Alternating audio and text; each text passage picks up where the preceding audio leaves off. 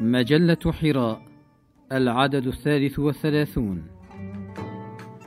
إسلامية الأدب بقلم الأستاذ الدكتور عماد الدين خليل. ظهرت الدعوة إلى الأدب الإسلامي في العصر الحديث ووقف منها المثقفون العرب والمسلمون مواقف متعددة متباينة. فمنهم من احتفى بهذا المصطلح الجديد احتفاء جما وتحمس له غاية الحماس. دون أن يكون عنده مع ذلك الحماس رؤية متكاملة تقوم على أسس واضحة وتتبنى تصورا شاملا لهذا المصطلح. ومنهم من رفضه بدعوى أن الأدب العربي كله منذ البعثة النبوية وإلى اليوم أدب إسلامي ينتجه في معظمه المسلمون فلا داعي إذن لهذا التمييز. ولكن طائفة من شداه الأدب ونقاده نظرت لهذا المصطلح نظرة موضوعية هادئة تقوم على أسس واضحة ومعايير مستقيمة. منهم ضيف حلقتنا لهذا العدد الأديب الإسلامي الكبير الأستاذ الدكتور عماد الدين خليل ليعرفنا كيفية تحقق الإسلامية في الأدب. ويزيل اللثام عن الشبهات التي ما زالت تثار حول الأدب الإسلامي. سؤال هلا حدثتمونا في البدء عن الأدب الإسلامي وكيفية تحققه؟ الجواب ابتداء يتحتم التأكيد على أن أي حديث عن المضمون الفكري للأدب الإسلامي المعاصر يجب الا يغفل لحظة عن التقنيات الفنية الملتحمة بالمضمون والحاملة لهمومه والقديرة وظيفيا على توصيله إلى المتلقي بأكبر قدر من التأثير. تلك هي مهمة الأدب على إطلاقه وعبر أجناسه كافة وأي اختلال في التناسب بين الشكل والمضمون سيميل بالميزان صوب المضمونية التي تضعف العمل الإبداعي وربما تخرج به عن أن يكون ادبا. فإذا ما عرفنا الأدب الإسلامي بمفاهيمه المعاصرة بأنه تعبير جمالي مؤثر بالكلمة عن التصور الإسلامي للوجود وجدنا أنفسنا أمام العنصرين الأساسيين للعمل الأدبي وهما التصور والجمال. هذه المسألة لا يكاد يختلف فيها اثنان في العالم كله.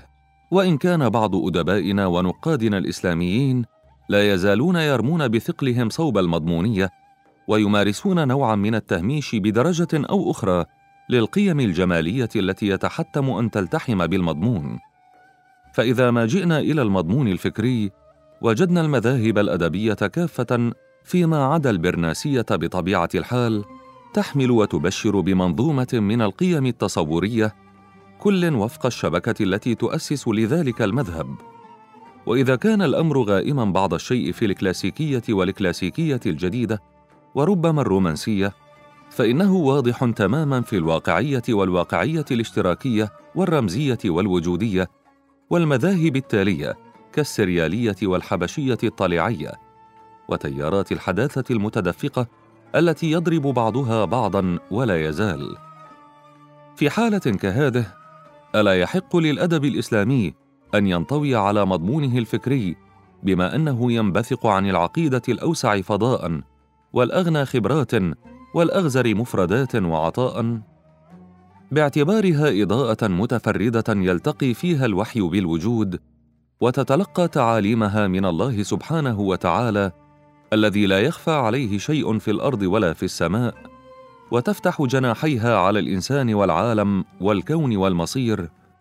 إن الخبرة الإسلامية في أعمق مجاريها الإيمانية خفاء وأكثر تجلياتها الفكرية اشراقا تضع بين يدي الأديب والفنان ثروة هائلة من المفردات وشبكة عريضة من التجارب والرؤى والتأسيسات التي يمكن للأديب أن يستمد منها في هذا الجنس الأدبي أو ذاك. في ضوء ذلك كله يبدو التأصيل الإسلامي للأدب التزاما مبدعا بمنظومة الخبرات والقيم الفكرية للإسلام وتقديمها للناس بأشد وتائر القدرة على التأثير. يوازيها سعي مرسوم لهدم القيم الوضعية المضادة في الفكر والأدب والحياة. ولكن مرة ثانية وثالثة بما أن الإبداع الأدبي في أجناسه كافة ينطوي على بعد آخر يلتحم بالبعد الفكري يمكنه من التأثير في المتلقي وذلك هو منظومة القيم الجمالية فإن التأصيل الإسلامي للأدب يتحتم الا يغفل عن إيلاء الاهتمام البالغ بهذا الجانب وأن يبحث ما وسعه الجهد عن بدائل إسلامية للقيم الفنية الشائعة في الآداب العالمية رغم إقرارنا مسبقا بأن معظم هذه القيم تحمل وجها محايدا يمكن توظيفه في هذا المذهب أو ذاك.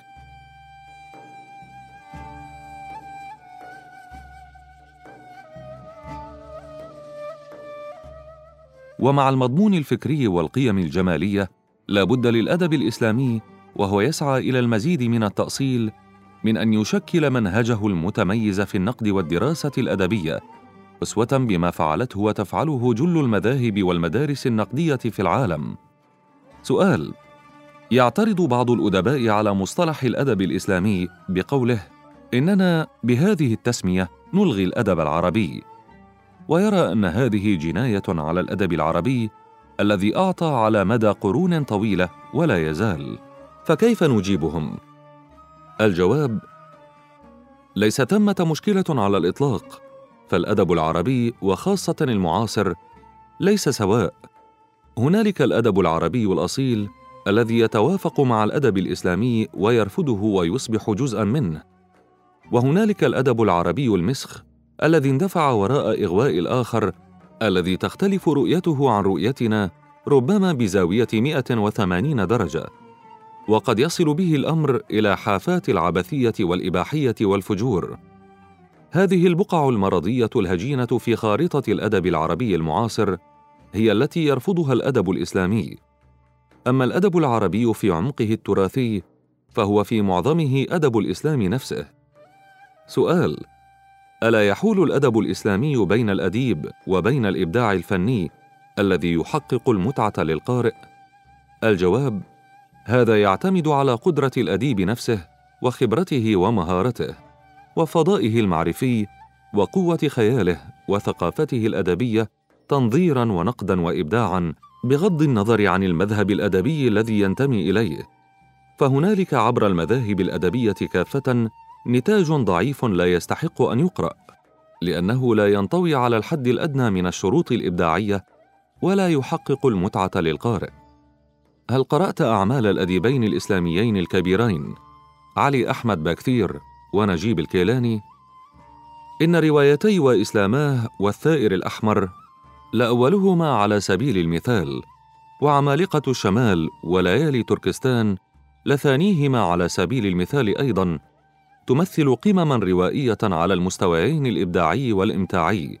ولقد أدهشت الآلاف من القراء. وهناك غير هذين جيل من الروائيين الإسلاميين المعاصرين الذين قدموا الكثير في السياق نفسه. وقد سبق وأن قلت في مقدمة مجموعة القصصية كلمة الله ما نصه؟ أن احترام مطالب القصة القصيرة في رأيي كما صممها المهندسون الكبار في الغرب والشرق وعلى رأسها العقدة يعد ضرورة من الضرورات ليس فقط لتجاوز النزعة الهدمية التي تنطوي عليها بعض تيارات الحداثة الإبداعية في سعيها المحموم لتدمير الثوابت الموضوعية والجمالية معا حيث يصير التغيير هدفا بحد ذاته. وإنما لاحترام وتقدير حاجة القارئ الذهنية والنفسية إلى المتعة والمشاركة والتوق إلى الاكتشاف والتوقع والعثور في نهاية الأمر على الجواب. وأخشى ما يخشاه المرء وهو يبحر في تيار الحداثة بمستوياتها الثلاثة التنظير والنقد والإبداع أن يجد نفسه قبالة حالات لا يمكن التسليم بها بسهولة. إلغاء مبدأ المتعة الفنية في العمل الإبداعي وتحويل النشاط النقدي إلى جهد مختبري قد يضع الأسلاك الشائكة بين المبدع والمتلقي أو بين النص والقارئ ويصرف الأخير عن استدعاء الناقد لكي يعينه على التعامل مع النص ليس كمعادلة رياضية أو كشف كيماوي وإنما كجهد إبداعي يستعصي على الجدولة والترقيم. فكيف جئنا إلى الشعر؟ الذي قدم فيه الإسلاميون سيلا من القصائد القمم بكل المعايير النقدية. سؤال يقول المعارضون لمصطلح الأدب الإسلامي إن هذا المصطلح يجعل الأدب واضحا ومباشرا في خطابه والوضوح والمباشرة عدوان لدودان لفنية النص الإبداعي فكيف نتجاوز ذلك؟ الجواب يمكن أن تجد بغيتك في جوابي على السؤال الأول. فالوضوح والمباشرة عدوان لفنية النص الأدبي ليس في دائرة الأدب الإسلامي وحده وإنما في المذاهب كافة. فها هنا أيضا تجد هذا الداء إذا صحت التسمية يخترق الكثير من الأعمال إذ لا بد من أجل التحقق بالشروط الفنية للأداء من الانزياح بدرجة أو أخرى عن الدلالات المباشرة للكلمات وإلا فهي المعاني المطروحة على قارعة الطريق كما يقول الجاحظ. ولكني أحب أن أسأل هؤلاء المعترضين هل أتيح لهم أن يقرأوا جل الأعمال الأدبية الإسلامية المعاصرة في أجناسها كافة إن لم أقل كلها لكي يكون حكمهم عليها حكما علميا صائبا؟ إنها مقولة لا تقوم على استقراء شامل وتطلق تعميما خاطئا والتعميم كما نعرف جميعا خطأ علمي. إنهم يتناقلون المقولة الخاطئة بعضهم عن بعض. يجترونها اجترارا دون أن يكلفوا أنفسهم عناء قراءة هذا الذي تفيض به مكتبة الأدب الإسلامي المعاصر في أجناسه كافة والذي ينطوي بالتأكيد وإسوة بغيره من الآداب على المباشر والواضح ولكنه يتضمن في الوقت نفسه الكثير الكثير من الأعمال التي استكملت شروطها الفنية بكل المعايير النقدية.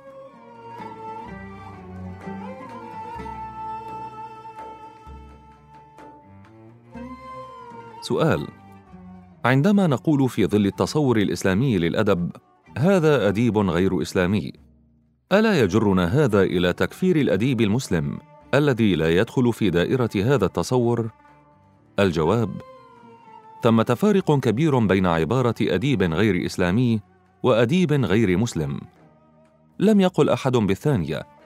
أما الأولى فتعني أنه يصدر في معطياته الأدبية تنظيرا ودراسة ونقدا وابداعا عن منطلقات غير إسلامية ولكنه يظل مع ذلك مسلما على الأقل بالمفهوم الجغرافي. سؤال يثير بعض معارضي مصطلح الأدب الإسلامي شبهة البدعة في هذا المصطلح فيقولون إنه بدعة معاصرة لم يقل بها أحد من سلف هذه الأمة فهل نحن أحرص على الإسلام من أولئك؟ الجواب لسنا في حلبة مصارعة لكي يكون أحدنا أحرص من الآخر. فالكل أجدادا وآباء وأبناء هم تلامذة المدرسة الإسلامية التي خرجت كعبا بن زهير وحسان بن ثابت وجلال الدين الرومي وحافظ وسعدي وعلي أحمد باكثير والرافعي والكيلاني والاميري التواصل قائم فما دامت الكلمة المبدعة تحمل هما اسلاميا وتبشر بخلاص إسلامي فإنها تندرج في سياق الأدب الإسلامي معاصرا كان أم تراثيا فليس ثمة انقطاع بين الأجيال. ولقد عالجت هذه المسألة بتفصيل واستفاضة في بحث يحمل عنوان الأدب الإسلامي وإشكالية العمق التراثي نشر قبل سنوات في مجلة رابطة الأدب الإسلامي العالمية. إذا كانت خدمة هذا الدين بقوة الكلمة بدعة فهي إذن البدعة الحسنة. التي نرجو أن يكون لنا أجرها عند الله سبحانه. ألم تر كيف ضرب الله مثلا كلمة طيبة كشجرة طيبة أصلها ثابت وفرعها في السماء تؤتي أكلها كل حين بإذن ربها ويضرب الله الأمثال للناس لعلهم يتذكرون؟ فإذا أردنا أن يكون لهذه الكلمة قدرتها على التأثير فإن علينا أن نستدعي كل الخبرات التنظيرية والنقدية والإبداعية في ساحات العالم المعاصرة لكي ننتقي منها ما يمنح أدبنا سويته المطلوبة وينقله إلى مستوى العالمية. إن العزلة عما يطلع في الغرب عمل انتحاري كما أن تقبله على عواهنه انتحار هو الآخر. ولا بد أن نكون حذرين من الاثنين. سؤال يدعى أن النظام العالمي الجديد ينادي بثقافة عالمية موحدة لا فواصل بين العقول والأفكار فيها. فالناس جميعا ينتمون إلى ثقافة واحدة تقوم على فكرة الإنسانية التي لا تعرف الحدود. ماذا نقول في ذلك؟ الجواب لا أقول إلا ما قاله كتاب الله. ولو شاء ربك لجعل الناس أمة واحدة ولا يزالون مختلفين. إلا من رحم ربك ولذلك خلقهم. أي خلقهم للتغاير والتدافع والاختلاف. ولولا دفع الله الناس بعضهم ببعض لفسدت الأرض.